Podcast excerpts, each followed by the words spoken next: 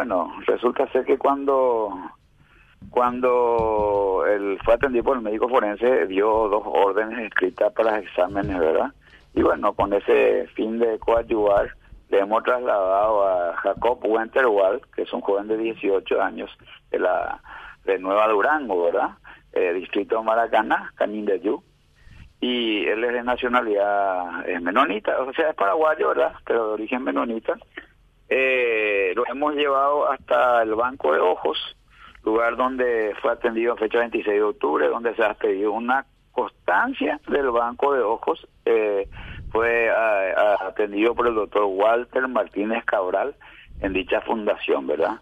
eh, luego, de ahí, eh, siguiendo las instrucciones del médico forense, le hemos llevado hasta el sanatorio adventista, donde en la misma fecha se le hizo una tomografía eh, craneal, ¿verdad? Y, y bueno, de esa tomografía eh, eh, hemos visto ya un resultado de que hay una fractura de cráneo sin desplazamiento.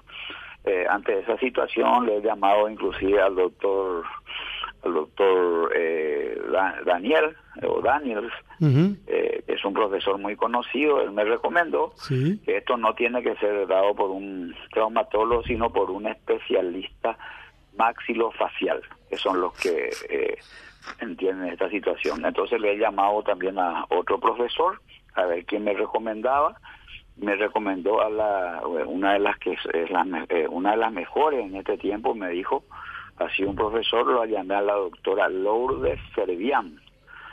La doctora Lourdes Servián la atendió en horas de la tarde a, al joven y eh, solicitó una eh, eh, no me está viniendo el nombre de, de, de, una situación médica verdad sí. así que el resultado ella me pasó un audio que tengo acá en mi poder, donde ella eh, da, certifica la constancia de dos o tres fracturas en el rostro y solicita una intervención juri, eh, quirúrgica, quirúrgica eh, de urgencia para el mismo, ¿verdad?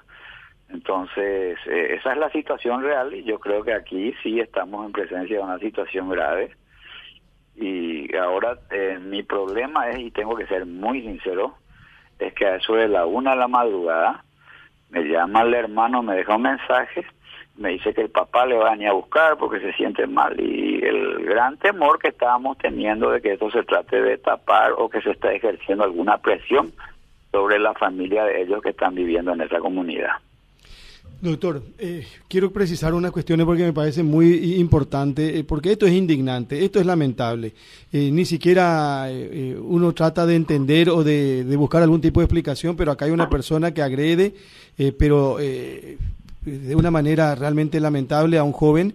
Y decía el médico forense que se tardó mucho en, en llevar a, una revisión al joven, pero por lo que usted, usted te está contando y con documentos por lo que entiendo, después de estas pruebas médicas, estamos ante una situación en donde eh, evidentemente tiene que actuar la justicia. Me llama la atención que el fiscal siga aguardando estudios como para tomar algún tipo de determinación, pero más allá de eso, eh, el, el, el, joven está con usted acá en Asunción.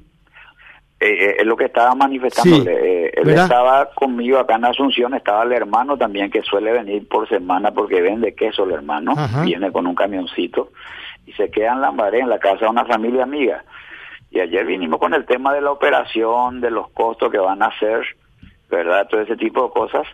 Pero, como le dije, a la una me llama, me envía un mensaje diciéndome que, que el papá viene a buscarle al hermano. Eh, el, el resulta ser que, estando en mi oficina la otra vez en un programa con Pelusa, uh -huh. en directo a través de Zoom, eh, el, el hermano de la mamá de, de, del chico este, de la víctima, manifestó de que en ese lugar eh, existe verdad un, un, sistema muy cerrado donde no se pueden hacer las cosas. Y me manifestó eh, este señor el tío sería de que él ya denunció esto una vez en el senado. Fue un caso muy famoso sobre este sistema eh, de, de estado por encima de la creación de un estado particular por encima del Estado paraguayo, uh -huh. ¿verdad? Entonces él tuvo que abandonar alguna vez esa eh, un lugar así también en el sentido de que eh, si vos te animás a denunciar o a hacer cualquier tipo de cosas, sos rechazado ya por la sociedad, ¿verdad? Son un temas muy cerrados donde no permiten que, que, que nada trascienda fuera de ese contexto social que ellos viven, ¿verdad?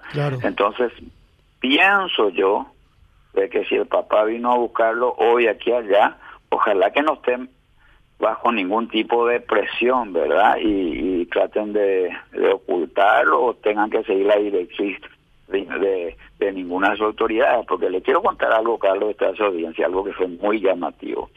El día que estaba declarando el joven, vinieron las autoridades de ahí y es como que tenían una forma de tratar de evitar que esto se continúe porque en un momento dado uno de los administradores se le acercó en la calle a ellos y ahí intervino el doctor Adolfo Rolón que estaba eh, al lado eh, y, diciéndole que la de, que por favor no se haga la denuncia. Supuestamente le dijo en el idioma al hermano el hermano le trabajó al doctor Rolón.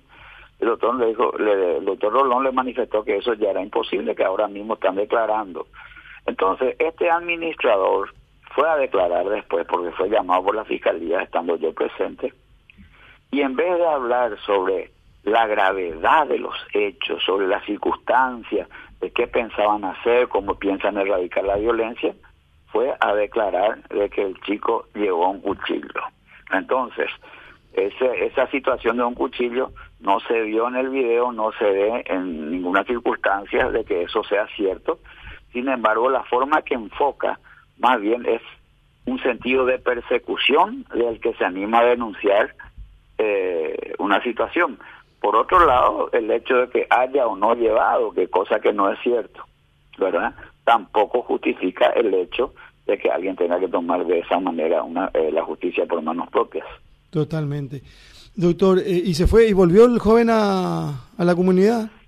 Y eso es lo que estoy incomunicado ahora, ¿verdad? Yo tengo documentos que tengo que llevar y él me tiene que firmar, pero ahora estoy sin clientes, por decirle, ¿verdad? Tengo miedo que lo hagan desaparecer y, pero como a mí también me, el código procesal penal en el artículo 286 quienes tienen obligación de denunciar por el inciso tercera, tercero que dice que las personas que por disposición de la ley tengan a su cargo el cuidado de bienes o, o, una parte jurídica, entonces voy a llevar yo ahora estos documentos privados que fueron a presentar en la fiscalía y que se remita al médico forense, ¿verdad? Pero también tengo un audio de la doctora que me pasó en cuanto describe las fracturas que tienen, son dos o tres fracturas que tengo, si quiere le paso el audio que me mandó la doctora, yo le pedí autorización, puedo pasar sin ningún problema, pues me dan un celular y les paso y ustedes van a poder pasar por, los medios. Si, ah, bien es cierto, eh, aquí hay una situación que yo quiero aclarar como abogado.